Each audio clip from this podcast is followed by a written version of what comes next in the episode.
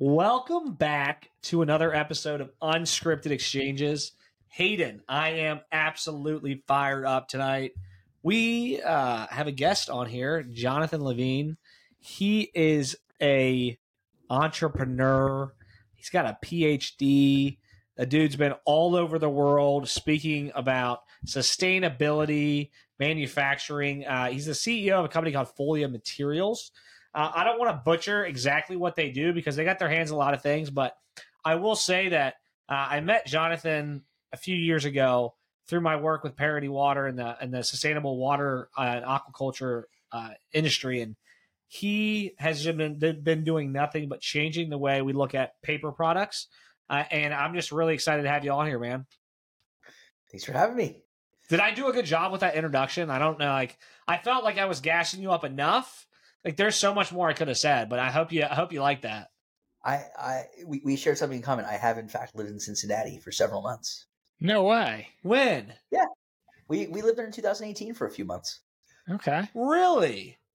What Yeah, what right- part right of town were you in? Right about let's see, so six years ago, we would have been walking through the Gaslight District to get some uh, some Graeter's. Walking through the snow Okay. to get Graeter's right about now. Yep. Still one of our all time favorite ice cream spots. I love that. Yes, yes. Graeter's is a hometown hometown hero. We'll favorite. have to send you some Graeter's after the show. Wait, Yeah. what about Ooh. Skyline too? Oh, we could send them some canned Skyline. Do you like Skylines? You ever have that? Yeah. oh yeah, yeah, yeah, yeah. The city Cincinnati cleanse, of course. Uh, the Cincinnati Cleans is that what you said? That's funny. That's funny, man. So it sounds like thumbs up to Graeter's, maybe thumbs down to Skyline. I'm still a fan. Okay. All right. Fair enough. Yeah, I mean, dude, you're getting ready for the beach. You just throw some skyline in the throw, throw some skyline in the oven, and you're good to go. Skyline dip, man. That's a cleanse. That's a full colon cleanse. Oh, that's funny. That's funny. I actually, uh, I actually did. Uh, have you ever done skyline dip? I know we're getting off. have you ever done skyline dip before? No. Oh my. Okay, we're we're packaging it up. I sent some. I have a client out in Kansas City, and we sent a four pack of skyline too. And I sent her the skyline dip recipe. You had that before, haven't you? No, it's delicious. unbelievable. Uh, I mean, I mean, you you know, it's like probably fifteen thousand calories a serving, but it's absolutely it's like absolutely worth it. So, um, anyways, I don't know how we got on that. Oh, because you lived in Cincinnati, uh, but we're we're man, we're just excited to have you on here. cool. Thanks for having me. Are, are you guys based in Cincinnati or Dayton? We're in Cincinnati. Okay, cool. Yeah. Um, so I wanted to kick it off as we're getting into this and give you the opportunity, uh, Jonathan, to tell us a little bit about Folia Materials. I think you mentioned Folia Worldwide or Folia Global as well. I'd love to just kind of let you talk about, you know, what Folia Materials is, uh, Folia Global, and just maybe you know give us a high level view of of why you started uh, started that business and got into that.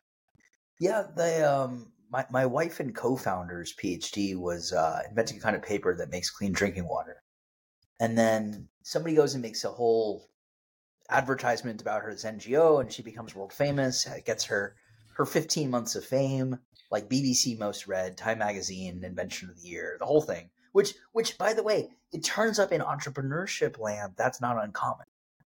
It, it turns out that's one of the patterns. Is some PhD invented a thing, it gets picked up by the media. There's a whole lot of attention. All of a sudden, you're like, hey, wait a minute, there's enough going on.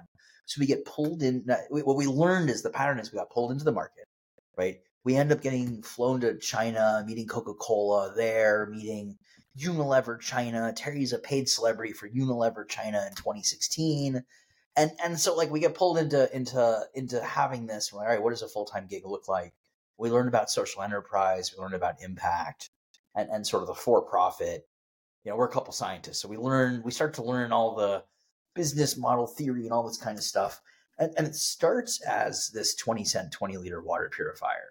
So Okay. we start as Folia Water. We we then, as we get into it, go. The stuff that people are saying doesn't doesn't line up because because we're we're two things at the same time. We're an invention around paper chemistry and green chemistry. So my PhD is carbon sequestration. My wife's PhD is green chemistry. And using how do you use paper? So Canadian government wanted to know. Canadian government, Canadian paper industry said, how do we take you know trees, paper? How do we do something more value add? Right, those are declining industries How do we do something more valuable? So that's Terry's PhD at McGill. She goes and invents this kind of paper. I said, well, we're a technology company, right? It's a chemistry thing, but but it's got a use case that goes and creates a new product. It creates a new market. It creates a new category. And we have to go 100 years back to Procter and Gamble and to Unilever and to Clorox for these iconic companies. Well, all of them have these material sciences inventions. Right? Mhm. Procter and Gamble is some of the most patents of any company on the planet. But but people think of it as like this mass market consumer goods company. But but the R and D function there is through the roof, right? Same and so we realize, okay, we've got an invention which is a hammer, and we've got a, a use case which is a nail, which is the water filter. And so Folia Materials is the technology use case. The water filter gets spun out as Folia Water Global, is on sale in 2,000 stores in Bangladesh. We have a Bangladeshi CEO who's a serial CEO. He's he's a consumer goods, you know, sort of the he's ex British American Tobacco, which is you know the, the Procter and Gamble global equivalent, right? So he's an expert in consumer goods, and so he leads the commercialization expert in South Asia for mass market Wow. consumer goods. And then now we've got this materials company, and we get pulled over to, to microwave food packaging by one of the the top five frozen food companies. And now, by the way, we're contacting the same kinds of packaging firms that are in Cincinnati because they make they right. It's all the same thing, right? Right. So we were in Cincinnati to learn what there was to know about what Procter and Gamble had done 20 years earlier. And so we moved to Cincinnati in 2018 to learn what had been done in Procter and Gamble in 1999 to 2001. Okay. That was why we moved there. The only way to find out what had happened 20 years earlier was to move there for 3 months and find the people who did the work 20 years earlier, which we did and we talked. That isn't that awesome? It's fascinating. It, it absolutely is. Well, there's a lot, a lot. Obviously, Jonathan, to jump to to to jump in there. Um, the the first question I'm going to ask is this is probably not what you would have thought I was going to ask. I'll throw a curveball at you. But was it a surreal feeling when all of a sudden you went from you know it was just this this like you said your wife's it's her wife's PhD product like PhD uh a project and all of a sudden you guys are like you know you're you're becoming famous right she's becoming famous she's all over the place it was it like surreal i mean what did that feel like what were you thinking in that moment Ter- Terry gets off the plane in China at one point, and she said, "There's all these lines of people. They want to take photos with me, and they they want my they want my signature on paper." And, and like three days in a row, she's like, "They want they want photographs with me, and they they want you know." She she's super introverted. She she's quiet, and she's like, "All these people are you know they keep coming around me, and like like they want my signature." And I'm like. Terry, are you signing a contract? Like check? Like what? What are you signing? He's like, "No, it's pieces of paper, and, and they want they want. I'm like Terry, those are called selfies and those are called autographs. so, so, so, so the story goes viral. It's number one. So, so the the Terry goes to American Chemical Society meeting, presents at the chemistry meeting her stuff. Mm-hmm. There's a, a BBC reporter who's got a PhD from Oxford who does a fabulous job, writes up a great story. It ends up like we're, we're at a bar at a speakeasy in Boston because you know it's, it's what you as one does. And then one of her friends uh, texts her and she's like, "Hey, you're on, you're on the BBC." She's like, "Oh, cool. The thing must have come out, right? Like you think like, ah, it's going to be in the science section or something, right?" Right Like, you know, your story's on the front page of BBC News.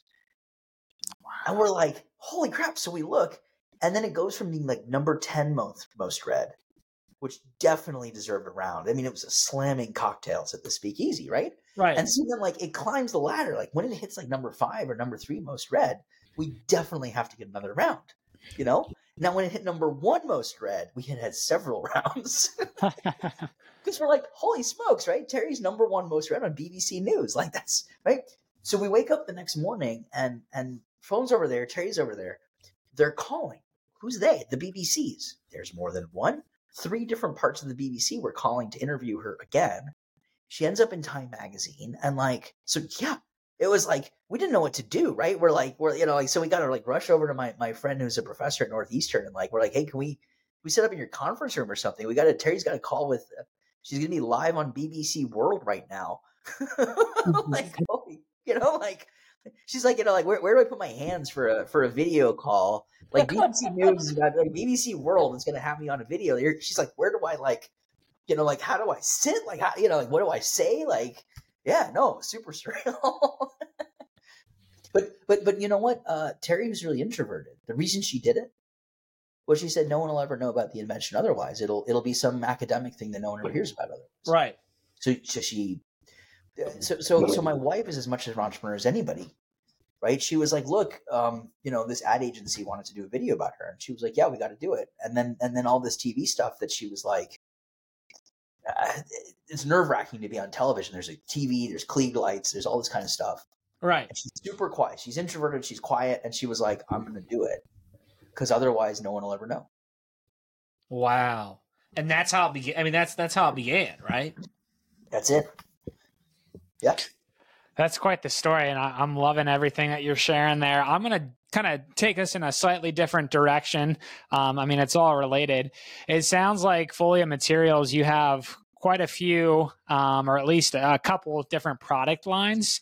Do you have, like, just personally a preference in the product line that most interests you, or the one that's probably best performing? And definitely not looking for like specific numbers, but just out of curiosity, you know, it sounds like you've got a few different product lines. Which one do you like and which one's doing best? Would you speak to any of that?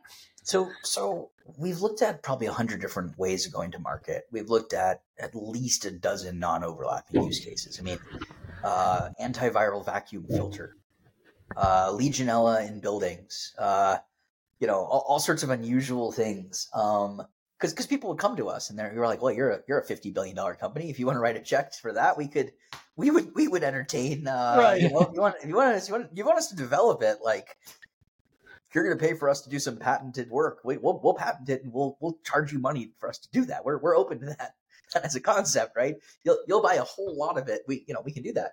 Um, so look, the original use case. I'll, I'll come back to it in a second. So we we got uh 2018, we we sort of methodically did this through plug and play. We looked at antiviral touch surfaces and things like that. We made antiviral tape at the start of COVID with a big company. We we ended up making antiviral face masks because we thought we were going to contribute to COVID. And so hmm. my biggest disappointment was we made antiviral three ply face masks that killed 99.97% of SARS CoV 2 in one hour, got fully third party tested, certified, approved in the United Kingdom, and went nowhere because apparently better actual technical performing face masks was not in the cards. Politics was right. I mean, I mean, asking people to, to, politely wear a mask turned out to be right. So that, that's the sort of negative side. Um, we got pulled over into microwave food packaging. Can you uh, say, can you repeat that again? What is it? Microwave food packaging. Microwave food. Pa- okay. So so we're at Plug and Play, and a, and a top five frozen food company says you solve the holy grail of what what we do, what we're looking for. It's a 20 year problem, holy grail. And and and I said, really? Uh, okay. and they're like, the metal in your paper, the microwaves are going to heat it, and, and the metal's going to convert the microwaves into heat, and then the paper can soak up. You got a water filter. You can soak up and move the water and move the grease. And I was like, well, that, that second part is true. And, and I checked with Terry and I was like, oh, it turns out her PhD, she used microwaves to do the synthesis. So it turns out she knew that was true. But what I actually told him at the time was, "You're messing with me, using more colorful language." it's like, great, you're a fifty billion dollar company, and now, now, now you came to a startup event to mess with me. Like, you think I'm going to solve the holy grail of microwave food packaging? okay. so anyway, it turns out they were right. now, now you ask me, which do I care about more? Look, the prop the, the big entrepreneurial challenge here is we do industrial manufacturing. So so one industrial roll of our paper, so it's a pallet wide, it's 40 inches, it's as tall as your shoulders or as your head height, depending on the size of roll. And we're talking about a million packages, right? So we're talking about look, we, we could replace a billion packages packages or billions of packages with paper instead of plastic, right? Right it turns out startup land doesn't know about paper and doesn't really care about paper packaging. Everybody talks about sustainable packaging, but but we're we're we're a niche, and we're like, oh yeah, yeah, no, there's a billion dollars worth of this plastic microwave susceptors sold a year, just just in microwave susceptors, and then it's a niche, and it's a billion units, and you're like, consumer consumer end products people get, but so so, but I don't care as much because it's it's a billion units of of paper instead of plastic a year but I care a lot more about a billion humans having clean, safe drinking water mm-hmm. than I do about. I, I, have a PhD in Earth and Environmental Engineering, but but I only did that for the human side, and the human side of actually solving the problem of drinking mm-hmm. water. Mm-hmm. To me, is that's why we get out of bed. That the part where we could have a billion paper, not plastic, and we'd have a lot less environmental pollution. I, no, I, I, I got to tell you, uh, saving a billion people from safe drinking water sounds like uh, a bit more direct. But right, my round, my, my lesser important one is uh, still industrial. So you know, well, it sounds. Go ahead. You go ahead first. No, I mean, just hearing all that, that that totally makes sense. I mean, at the same time, it, it sounds like you do have a good moral compass, though, in terms of uh, thinking about providing, uh, you know, the most impact and, and, value out there to the world. I wanted to kind of circle back real quick to one other call out that you had mentioned with you guys developing, you know, the face mask and for political reasons and probably other reasons too, didn't end up really turning out to be, uh, you know, the, the long term move. How would you respond, or what what advice would you give to people that either have products that don't ever fully go to market, or go to market and then don't end up, you know, operating well in the long term? What what advice would you have to share around that? Here's an anti- here's a box of antiviral face masks. Nice. For, for for six cents a face mask, we can make every single face mask in the world antiviral. Wow. Um, here's the N95 equivalent. It's just prototype sitting in a drawer. Um, the look, the nature of a startup uh, at like a theory level is there's supposed to be a new technology. And, and I think the key piece there is that the vast majority of so-called startups are not startups. Mm. Um, my my my poor wife has to hear me complain every time the newspaper refers to Facebook as a startup. Oh my word! Okay, I I'll raise my hand. That drives me absolutely nuts, dude. Or or or or when a software company is called a technology company. right. Right. I, totally. Just just just hear me out here. Hear, hear me out here. Computer programming yeah, they, they did that back in the 60s and 70s and even in the 80s. And um, hardware, same thing. Um, do you know that best practices statistics also was done in the 70s and 80s? We call that AI machine learning based uh, enabled software hardware hybrid now. And, and best practices, best practice statistical solutions is a thing. And that's all we mean when we say machine learning. And train segmentation was a thing back in the 80s. Now we can get much better results now, but like they're so, just repackaging or rebranding it with some slightly different yeah. words, right? To make it sound like it's com- completely new. It's like, no, some of those fundamental things have been around. It's just, you know, the way that they're they're marketing it and how they spin things. Like very few AI and machine learning companies are technology companies. Mm. Most of them are operating entities that are going to utilize somebody else's best practices and go and execute on making a product, and usually it's a software product, and then they're going to make that into a business. And like, that's fine. There's nothing wrong with that. But now you're just a, a rapid growth small business. A, a, a, small business has potential for rapid growth into a relatively new market, and it's just a relatively new market, which is why you can do that rapid growth. If it was mature, look, if I take if I take AI and machine learning over into accounting software, presumably lots of people can do this. And if I happen to be early, I can grow quickly. But if I go ten years out from now, why wouldn't people know how to do this? It's right. This is what best practices software is that right. So very few technology companies are technology companies. So there's something about a startup that makes it special, and it might be, hey, nobody is doing that. We're going to be the first one to do that business model.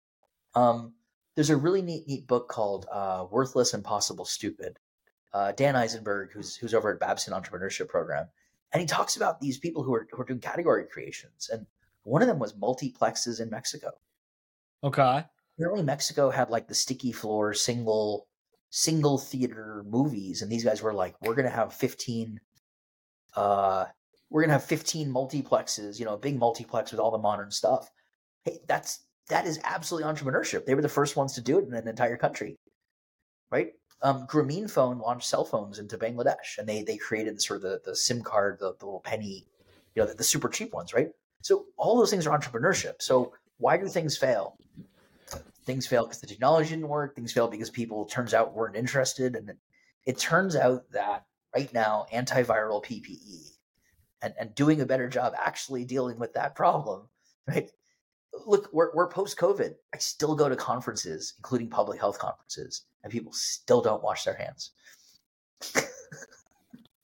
right before they eat. You're like you're in the middle of eating, you're shaking their hands, no one's washing their hands. So, you know, what can you do? It's a crazy world we live in. Well, I, what, what what I think what I think is interesting, Jonathan, is is hearing your take on like, I mean, I, I knew you would have some some just really fresh perspectives on a few things, or or or I would call them like you know, I would say I don't know super hot takes, but I mean talking specifically about technology, I just think that was super interesting because you know to me, I think when we all these days a lot of people think about technology, they truly do think about software, right, or hardware, or some sort of AI. They're thinking about something that's got to have like robotic arms, right, or it's got to have like something that you know that's on your phone. But I think robotic, technology robotic, is robotic about advancement. What robotic arms, are, robotic arms are 1970s. I'm just what, what I'm getting at. What I'm getting at is that I think technology and, and technology advancement and technology, um, you know, innovation is isn't so much just like a phys- a phone or something that's actually working with electric like it's not just that. You can be you can be advancing technology through stuff like your folia materials right? Through the what you guys have done or through your microwave packaging that's not a that's not a it's not connected to the internet of things. You know what i mean so so not everything is software and and, remember that the the original the original revolution was the industrial revolution and the original telecom the, the, the single biggest invention for telecom is the the telegraph wire Hmm. because it's the right. first time you've got beyond horizon communication. It's the telegraph wire. Right. A- anytime you say like this is the biggest advancement, you're like, no, no, no, the telegraph wire. Like all of a sudden we can talk thousands of miles apart. There's not a single other invention that that's going to compete with like the telegraph wire. And, and, look, that's that's 1860s to 1890s, like mm-hmm. metals, like you get, a steel. But but look, the, the the the the key, the core part of that is there's technology and there's entrepreneurship and there's technology entrepreneurship and and both of those are totally fine you just have to be careful which of these things are we doing are we just using things there's nothing wrong with taking stuff that everybody's using and saying i can do a better job making a business using those things that's entrepreneurship yeah. it's still entrepreneurship but but tech, i'm a technologist it turns out you know the whole i've got a phd and blah blah blah like i don't think of it but like my, my wife apparently her amazon account goes back to 1997 I was at one of the first eight universities that was on Facebook. I'm like uh, first whatever user of Facebook. It's just because my friends down the down the hall were using it, but it turns out maybe not, right? Like so there's the technologist piece and there's the entrepreneurship piece. And then we were in Silicon Valley in 2017. And so some of the stuff I'm telling you about is is actually what the professional people who were technologists and entrepreneurs and all I'm doing is telling you what's was actually really accepted professional knowledge mm-hmm. in the field of technology entrepreneurs. Right, right. Like, I'm not saying anything new in any of this. I'm just saying that's that's apparently what what the smart people who do this professionally say to me. yeah, I, I think Jonathan, what I'm hearing you say, and correct me if I'm wrong, I'm probably oversimplifying, but you know, you, you could club entrepreneurs into two categories. And yeah, I'm, I'm definitely oversimplifying. There's entrepreneurs that end up finding, you know, opportunities out there in the market to make something you know bigger and better. Like that those ideas kind of already existing but they're building upon you know value. And then there's entrepreneurs that are you know finding new technologies and kind of bringing something to the world that's completely innovative and i, I would say almost net new um, which you could debate. Would, would is that kind of what you're highlighting at or, or not not quite?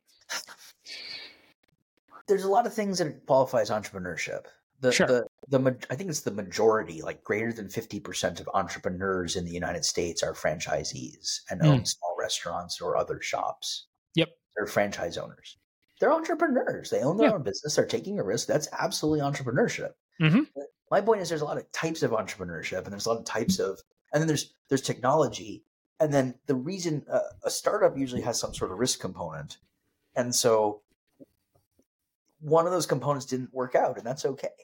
Mm. That, that if it's execution, then okay, then that might be on you. And then the question is, that could be fine. It could be that somebody else paid for you to get some lessons, and now go and make your next thing and take those lessons and, and learn a lot from it, and that's okay too. It could be that it was crowded. It could be it was the idea. It could be it was the technology. It could be that technology in that market.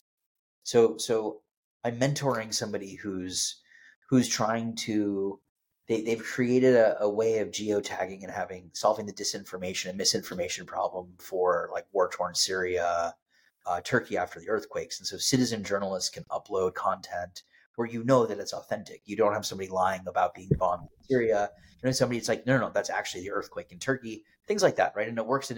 But but but she had to walk away from it because had making a business out of that. She went to all the media companies. She she talked to a number of very large name brand firms, and and they said no. And it's like, so she's beating herself up on it, and like, she didn't do anything wrong. She she executed. She talked to the people. She networked like hell. She built a product. She got people on the product. She got content onto the product. She got some very small sales, and she can't possibly make it sustainable because that market sucks and, and that market didn't see it for that particular use case. And like, Yeah. that's there's nothing wrong with that. That that's the the hypothesis of a startup is that these things will be true, and some of the answer is ninety five percent of the time one of those things wasn't true, so it closes down. You bring up a lot of thought provoking, uh, you know, concepts, ideas, whatever you want to categorize it as. And I just want to kind of get a, a deeper take, and maybe I should use a different word, but in your mind, Jonathan, how do you de- define the word innovation? And then part two to that, do you think that innovation is kind of stagnant, growing, or declining? And I know that's kind of a loaded question, but if you want to attempt to throw out some of your, you know, expertise and even just personal opinions, would love to hear that. So people usually think about technical innovation. Yep. Um, but you know, business business models and organizational models and how things work, right? Uh, Salesforce, he used to have protest marches saying get rid of application software, have software as a service. And so the invention of software as a service as a business model, I mean, okay, it's it's a small recurring payment that's been done elsewhere. Uh, to take it full circle, we now have people who go, oh, it's it's it's platform as a service. And so people are like, what if you do manufacturing as a service? We're like, that's called contract manufacturing. It's been around for Right, right. but anyway, um, so, so there's different kinds of innovation, right? We work in emerging market impact, uh, among a lot of other things, right? And so there's plenty of innovation where you're like, wow, that was a completely new way to structure that problem, and you you pulled a lot of different stakeholders under the same roof. Um, so so microfinance, where what they did was they they got a circle of say 50 women, they all know each other, and now they can basically uh, the human trust of the group, the whole group is going to cover the loan, and really the social factor and social pressure is going to mean that you are way more likely to pay back the loan. Right. That's super innovative. That's that's like holy smokes, innovative. And we're talking about billions of you know uh, hundreds of millions of people are are getting financing through this. There's other people who um, they have software uh, as part of a loan program where they can track where the cell phone goes. And it turns out there's a bunch of statistical factors that say if you show up two or three places with regularity uh, throughout a week, and if you make calls to a, a, relatively small number of people frequently, it means you you went home and you went to work, and it means that you had a, a stable social network of probably family, friends, and business associates. So we can give we we can we can give you a loan now because we can give a credit score that says you've got a stable job and you've got a stable social life and another life. So all of those are technology. And, and and some of those that's that's information technology. That second one, the first one would be social tech, social innovation. But like, Hmm. it's all innovation and it's pretty cool Mhm. stuff. Um, I, I just love. I mean, I, I knew. I knew once you got rolling. I just. I just knew you were gonna say some eye-opening things. A lot of co- these concepts too. I just think are just calling out some uh some you know misinterpreted things in our world that I think are great for our listeners. Um, one of the things I wanted to ask you, Jonathan, just kind of talking back on your entrepreneur entrepreneurial journey, is what has been the the toughest part of being an entrepreneur and building a business, and and and what has been the biggest challenge, and then what has been the uh, most rewarding part of it. So, kind of a two two two sided question there. biggest challenge is financing and resources. I mean, if if you're doing something unusual, then there's very few people who are doing that thing, right? That's kind of the deal, right? You can either be in a really crowded market or you can be in the weird stuff. And so we we're kind of dumb. We keep doing market creation. Um, a- couple years into having the company, you know, like like when you look up these startup entrepreneurship, like first time founder books, they're like, whatever you do, don't do something dumb like boil the ocean or take on a ridiculously giant. Like, don't try to like solve universal drinking water as your first company. Right. They're like- they're like, tell me. it's like okay, let's bite off the let's bite off the biggest thing we can possibly bite off. But like literally, I read that in more than one book or or online. Like, like, oh, that was me. Raise my hand. so, um, you know, the, the hardest part is always the resourcing and the financing, and like the sheer percentage of my time that I spend just just trying to get financing and and things of that nature, trying to get resources. Um, I mean, look, the, the flip side is uh, if you go to a giant, well-resourced company, then then the amount of time spent on meetings and information, and you you get the collective risk aversion of a large group of people. So if I get if I get hundred people, I can't possibly have all risk takers. I, I'm supposed to have some risk averse people, Hmm. and so large organizations with many departments, you know, large corporations, large large organizations, right? It doesn't matter if it's the United Nations or or if it's uh, you know Facebook. Like you're going to have some set of people who who who are risk averse, and so decisions become hard. And see, you- you- th- those are just your trade offs, and Mm-hmm. you know, is is what it is. But it's definitely the resourcing. as the as the hardest bit. Awesome, awesome. No, that that makes a lot of sense. And and did you did you just to kind of reiterate what is what do you think the most rewarding piece of it's been for you?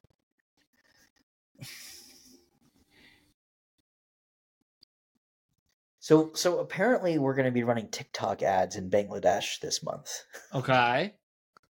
So so when I started, uh, we were like, hey, how do we get some social media ads? And like, you know, so we had done 500 startups out in Silicon Valley, and so we we did digital marketing boot camp, and we're like, only one problem: the consumers are not on digital, they're not on social media, right? Now you get stuff where people will forward Facebook stuff. Well, now you finally get to the point where like, you know, if somebody can magically for a fraction of a penny deliver a, a customer who wants to pay and who's been educated to your physical store, right? You- They'll Mhm. pay for that. Procter and Gamble is still one of the number one advertisers in the in the country, right? So is Coca Cola, right? Yep. But by the way, at the bottom of the tech stack, you, you know who pays Google and Facebook's bills? It's Coca Cola and Pepsi and Procter and Gamble. They're the ones who pay for the advertising. Right, right, right. Remember how they're media companies? They're social media companies. Well, the consumer goods companies pay for all of that. advertising. right. So like we're finally at that point where it's like, look, we're in 2,000 stores in Bangladesh. What we want to see is, you know, we want to get it to a billion people, which will require there'll be an acquisition to somebody giant to get it there. But but we're seeing all of that built out, and so every so often you look around and you're like, that was pretty cool. I, uh, something over there happened because because I, I have a you know we have the subsidiary with a staff of 10 in Bangladesh, and so we industrially manufacture here. Things go there. It gets made into a package. It gets on the store shelf. Somebody does a good job advertising it in a way that you know, we've got a celebrity doctor, and, and, and I wouldn't know to do any of this stuff, right? And it's all being done, and it's being done really professionally. And I'm like, wow, we've got a television commercial that looks really cool, and and they have microgrids, so there are a thousand people. You pay for a television advertisement for one thousand people that live in this unbelievably tiny geography. Right. I was like, because I was like, why do we have television? We're a startup. Like, that's a waste of money. They're like, no, no, no, a thousand people are going to see that, and they all live within like a couple hundred meters of where the store is. And you're like, whoa, cool. Oh, that's hilarious. Like wherever Bangladesh, you're just like, holy crap! Like, imagine if your podcast was only if you could get a thousand people, but all of them live within a five a, a ten minute drive of where you're sitting right now, and That that'd be be nuts. A thousand people would be would see that. You're like, wow, kind of neat. I'd see him at the coffee shop. right, right. That's fascinating. We'd be so famous though too if we had like a thousand people within ten minutes here. Dude, we wouldn't be able to leave the house. Okay, Be like everybody knows us. I got a, uh, a future facing question here for you, and we kind of ask a lot of our entrepreneurs that we bring on this question. Where do you see yourself and Folia um, in about five years? Like you can answer that personally or professionally. There's no right or wrong answer, but we like to, you know, see how people think into the future and kind of do it in five year increments. Five years is interesting because it's just far enough out that you might have exited and moved on Hmm. to your next thing, but it's not far enough out that you know that would have happened. So it's Uh, a, I'm going to jump in. Sorry to interrupt you. You want to uh, plan for an exit? You want you want to sell? Is that what I'm hearing? the, the only way to reach global national scale stuff is that you're you're you're pretty unlikely to scale it. You're pretty likely to to somebody who's really big. Sure. So like the food packaging, I'd love to sell off to a packaging company. Mm-hmm. You, you guys have a bunch of packaging companies in Cincinnati. I will probably see you this year. I'd love to get a coffee or a beer. Dude, absolutely. In all seriousness, you have some ten billion dollar packaging companies Mhm. that could take it and like they could resource it. They could they could develop it over years. They could, you know, the original invention for the plastic susceptor was like 1978 Pillsbury and like 1982 James River Paper Mill in Wisconsin that's now owned by, you know, Georgia Pacific. And then it got sold to these guys. And then 40 years later, it's a billion dollar product, that one patented invention, right? So it's like, I don't want to be around 40 years from now. Like, you know, Right. like, so so I'd love to sell that to one of those companies. And then, and then the water filter ultimately needs to be, you know, Procter and Gamble got out of the water business, uh, as I now know from having lived there. Uh, but you know, like Unilever, Procter, you know, uh, Reckitt, you know, GlaxoSmithKline, somebody like that. So yeah, I mean, the, the goal is to to sell it to a company that can go from one corner of the world for these products to, to take it international for any of these things. Uh, whi- Which, Right. like, look, we're we're we're material scientists uh, combined into either global paper pollution, paper plastic solution, or or into a public health solution. Like the goal is to make these things global solutions Right. the goal is not something in, in uh, we, we, we deal at industrial cargo container scale. We don't deal with anything less. I, I don't get out of bed for, for, for a few plastic straws, right? It, it- wake me when it's it's cargo containers. And then okay, cool. You know, uh, cargo containers a, a week. You know, Keeping this uh, manifestation or hypothetical going, would you prefer that you have a complete exit, or would you still like to be involved uh, with your company? I guess at the Um, time it wouldn't be your company any longer, but Yeah, I mean, look with with category creation and some of this stuff, you figure probably you end up getting pulled in anyway. There's probably it's probably not realistic, uh, at least for the water filter. But Yeah. but you know, I'm agnostic that once things get far enough along, one of the things that that you know when you talk to founders who've exited who are further enough along, one of the, the great joys is that other people take over all those roles. They do a better job, Mhm. right? I'm not the only you know. Like I said, uh, we, we've got a CEO of Folia Water Global, and that's awesome because he knows he's got 20 years of fast moving consumer goods and grocery retail and he knows more about that sector in his in his pinky than I do. Hmm. Great. you know, like I don't need to do that. And then in terms of the inventing, I mean my my wife's our CTO and does the inventing, but like if we could get a bunch of paper and coding engineers and whatever, like great, somebody else could take it. My my PhD was uh, billion ton scale CO2 disposal underneath deep sea sediments where the, the CO2 goes down instead of up and is separated away from the deep ocean. So my my my company will be carbon sequestration. This is my wife's company. wow. Okay. Wow. So so you know the idea of pulling CO2 out of the atmosphere and shoving into rocks? Yeah. Those were invented by my PhD advisor. And then putting What? salts was my other PhD advisors. They were working with like the Omani ophiolites and the the Icelanders. So, you know, I'm a carbon sequestration guy, but nobody cared about carbon sequestration until very recently. There was zero dollars in it. So, you know, So is that your passion? Would that be your passion? Um, Well, uh, water, water, and uh, water and clean energy. Um, my, my PhD was desalination on the back of pickup trucks in rural Africa, and then uh, grid scale thermal energy batteries, and then CO two disposal underneath deep sea sediments. But, but what I realized was uh, I had to understand. I figured, look, if you invent something that costs you know ninety percent less than whatever's being done now, the greedy capitalists will figure it out, right? right. Right. Well, but that's not true. The market's broken. There, there's no such thing as a consumer good water filter for twenty cents, and and then the innovative, you know, the innovative American companies or you know consumer goods doesn't really have much innovation. So how are you going to launch this new category, and who's going to make that happen? So we had to form a company ourselves to to to show what that looks like. That's Yeah. awesome. It's incredible. There's like so much stuff you say that I'm just like a lot of it. I'm like, yeah, I get that. And then like when you started getting to like what your PhD was, I was like, I, I think I'm smart, and I'm just like, I'm trying to follow here, but like, holy shit, I'm like, oh, dude, like, I'm not going to act like I know everything. He's, Like, you're a well, very a smart guy. things oh, right. And then he goes, so CO2, and I'm like, what the hell? Look, look, it? so, so the rule of thumb at, at Columbia was if it's not going to be 100 million people or a billion people or, or 100 million or billion tons of CO2, eh, Columbia is an engineering school in New York City, which is like this total paradox in terms. right. I mean, you you you've seen you know, I've got friends at the Ohio State University now, right? It's massive. Like Ohio State is a small uh, size of a small town. Mm-hmm. So so Columbia, you get like two floors of space, right? Two office office building. So you got to be like bleeding edge because the moment you're at. So so the idea is like aim high, and if you miss, okay, you know you get, get 10 million people. Like okay, Dude.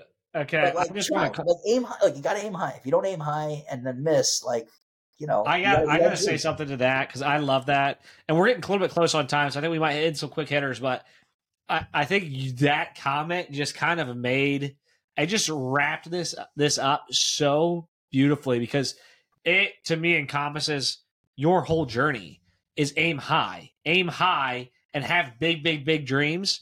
Uh, I'm reading this book right now called 10x is easier than 2x, and it's literally about like one of the first parts of the book uh, it's written by Dan Sullivan. Uh, well, he's like one of the contributors, um, and the other guy's got a PhD in psychology. He's done a lot of different stuff. Um, and I've actually got through the first two chapters, but one of the quotes he calls out, one of the one of the sections, is about aiming, shoot for the stars, if you or shoot for the stars. If you land on the moon, you've got you've gotten further than you were, right? Yeah. And I truly, truly, truly believe that you have to have that that big, big, big grand mindset to be able. It's a lot easier to go, and this is one of the concepts, and I think this is what you're getting at. Is a lot, I think, easier from a focus standpoint to go. Oh, if I if I want to get all the way out there, there's only a few avenues that get me there. But if I only want to go to the other side of the room, there's a lot of ways I can get to the other side of the room.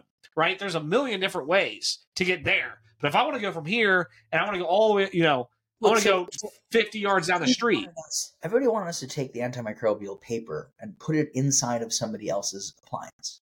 Okay. And we didn't know all the formalisms at the time. Now I know the formalisms. The formalism is the bill of materials and the cost, the, the manufacturing cost of the product, like a few percent of it was the membrane. Most of it's the other stuff. Most of it's the, the stuff that holds the water filter. The water filter itself wasn't wasn't much of the overall cost. So you haven't changed the the retail price point more than a few percent. You haven't really changed things that much. And so when you I didn't know the formalism, but that's what it is, right? When you want to go from something that costs tens of dollars to pennies, you now have to rethink everything and you have to rethink your distribution, you have to rethink your sales model, you have to rethink your manufacturing, the physical holders. So what we do is is that the, the low income guy doesn't have to have the container on top of the container underneath. It's, they're already in their house. We don't ask them to go get a special container because that's that's an appliance purchase just for the plastic pieces. To everybody else, the plastic pieces were already going to require a loan and financing. And and ask yourself this: How many refrigerators and stoves have you bought this year? And when you go to make a three hundred or a five hundred dollar purchase, you kind of go like, "Oh, it's gonna be five hundred bucks. I'm gonna look into this thing. I'm not sure. Do they have like a payment plan? Like, eh, you know, well, it's the same thing. People are the psychology that's true everywhere. So we realized we had to rethink everything. In selling a water filter for pennies, now right now what we're doing is we're educating the the packaging world about food quality because our microwave food packaging improves food quality. Mhm. It's not on the list of work of jobs to be done by a packaging engineer. Right, right. They're asked about structural stuff. They're asked about shipping. They're asked about did it get did it get there? Did it look nice? Did it have this these very technical functional performance and other packaging functionalities? They didn't ask did it make the food better? Because that's the job of the, of the culinary guy. That's the job of the food guy, Right. right? And so we're having to connect these dots and rethink things because the goal was this. Well, wait a minute. The industry didn't have didn't think about it that way, and so we ha- we have to end up going back to like systems thinking and um, uh, yeah. I mean, uh, there, there's a book called uh, Think Bigger. I think it is, and, and it talks about like Bird's Eye. Uh, Charles Birdseye invented flash frozen food as well as the refrigerators, as well as the trucks, as well as the glass door for the frozen food. You know, Bird's Eye. I just Yeah. thought it was a dumb brand. It turns out there was a Charles Birdseye. Like, I love it. I love he, it. he is the whole supply chain. He had to rethink. Yeah, I love it. I love it. Do you want to wrap up with some quick hitters? You do the quick hitters. You're better at those. I'm not good at the quick hitters, Jonathan. I, I, I try a quick hitter usually, and then I ended up like asking seven more questions that aren't quick hitters at all. So So yeah, we we try to break up our uh, our interviews into kind of like three sections, and the last section here is just rapid fire questions. Uh, they're usually sometimes silly questions. Um, but we definitely want to have you back on for a deeper dive. And as you mentioned, if you're in Cincinnati here coming up later on this year, we'll definitely have to grab uh, coffee or a bite and catch up. But uh, we'll just uh, start off with do you prefer a day or night? Day these days. All right. These days, so there was a time when you preferred night, It changed. kind of like Batman. Yeah. I feel like I, Yeah, I can see it. Tw- 20, 20s versus versus now I've got a, an almost four year old. So Holy smokes! Congrats, by the way. Well, I guess four, but congratulations. That's awesome. Yeah, Congrats. Well, is it boy or girl? If I don't mind me asking. Little boy. yeah. Oh man, that's fun. Super fun. By the way, I I know I do this. Can you try your best Batman voice for me? Because I mentioned it. Will you do it? Are you gonna do it or no? he just he just started with his like his his Batman stuff. But but you have to realize that when we watch Batman, so we just started this week watching Batman. Okay. But the Batman we watch is the one that's that's for the seven year olds from like Right, right, right. right. So so Batman's voice is very different than like the the the oh, oh, oh, oh, that guy. You know. There it is. Uh, Context I got- matters. I gotta do my Bane. Hold on. What is it? yeah, what well, is let's name? go to Rhinegeist next time I'm in town. the dog. We'll go to Rhinegeist. I like the beer. Yeah. Perfect. Yes. yes. That was awesome. All right. I needed it. I needed it. Okay. Sorry. Back well, to you. well, speaking speaking of Batman, then, do you have a uh, favorite uh, Batman series or Batman? I know that might be a tough question to answer too. Oh, these days the one my my almost four year old likes. Okay, all right. It- I would have to answer that. Dude, you gotta I like. I like the Christopher Nolan series though. Mm. That's Oh, good. Bird, Bird, Birdman. Okay, Yeah. Birdman is the best Batman movie of all time. okay, all right. Far and away. You, you've seen it? Uh, I'm terrible with movies. I want to say I have, but I don't entirely like. I Birdman is can watch the movie. Birdman Last is time. Michael Keaton. Birdman is Michael Keaton playing Michael Keaton, who used to be Batman after Batman now is a billion dollar bestseller. I have seen that. Inside of a play where Michael Keaton is playing the, the that character I just told you. That is super confusing. Sick. I almost gotta watch it. I mean, it was amazing. go. He- There's he's like all a upset. He's like, you know, Batman's famous now, and he's like, I was nobody. There was nobody. Right. No one cares about me. I had a super stressful day, so that's what I need. That's what I'm watching tonight. There you go. That's what I'm watching tonight. Do you prefer the the beach or the mountains? Oh, that's why we moved to Boston. You don't have to choose. Okay, Ooh. that's an answer. Okay, I got one last one. Do you prefer heat, hot, or cold? Ooh. I prefer being outdoors. Okay. There, there's good things to be done in both. I mean, I'd say sort of in general. Uh, yeah, no, there's good outdoors. What's your favorite? Like, if you had to pick, this was the last one. If you had to pick your like most pristine, like day, right? What would like what would the weather be like? Like, what is a perfect day to Jonathan? so so a perfect day is uh can be sunny snowshoeing through like a foot of snow. It could be it could be uh on the beach with with my three year old. They're Ooh. both the perfect day. But but but the key part here is in both I'm outdoors. Yes, and it's sunny. I really love I really loved the snow with the sun because I think we. I love snow, but I like you know, and then we'll wrap up. But I cannot stand snow with gray. I like like if you got to Denver or like Aspen or like out there, it's like you can get in, you know three feet of snow, but the sun's shining, so you're oh this is great. But then you we were here in Cincinnati mm-hmm. the last two weeks, I think it's been. I looked at a man. I tried to open all our windows in our house, and I'm like, let's get Yeah. some sunlight in here. And I'm just like, it's gray light, like it's not sunlight, like We- like it's it's in- coming through, but it's not sunny. I, I've spent ten years of my life living in Pittsburgh, and that was the Oh yeah, you get it then. Great. You get Having it. said that, Pittsburgh has forests in the middle of Pittsburgh. So uh, my backyard was a two square was a two by two mile forest. And I lived in the middle of Pittsburgh. And so I used to go snowshoeing in the, the, the forest is right there, right? It's Squirrel Hill and, and Regent Square, that area. And so like you got this giant ravine in the middle of this forest. I used to go hiking everywhere. Every single day after work, I would go for like an hour long hike in my backyard. Well, with snowshoes, you can go up and down stuff that's crazy steep.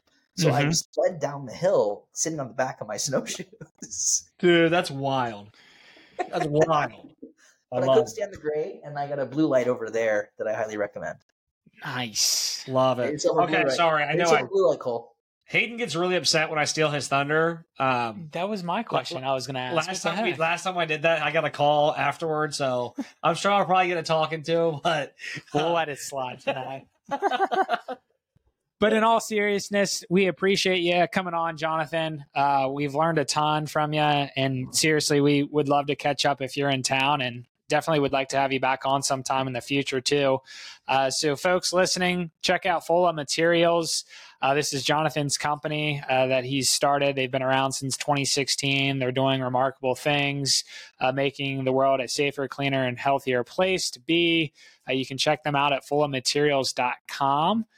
Um, they have a, quite an impressive LinkedIn following as well. I think there are over 3,000 followers. See, I knew I'd find a way to plug that. I was told to do so, Jonathan. and Don, thank you, Don. yes, nice work. Hold on. That, that was good, right? Don, shout It's all- out. it's all done. My my EA has single handedly like gotten us his massive social media following. It's I'm not I'm not on any of these things, so it's amazing. We need to connect with them. Yeah, love it, man. Love it.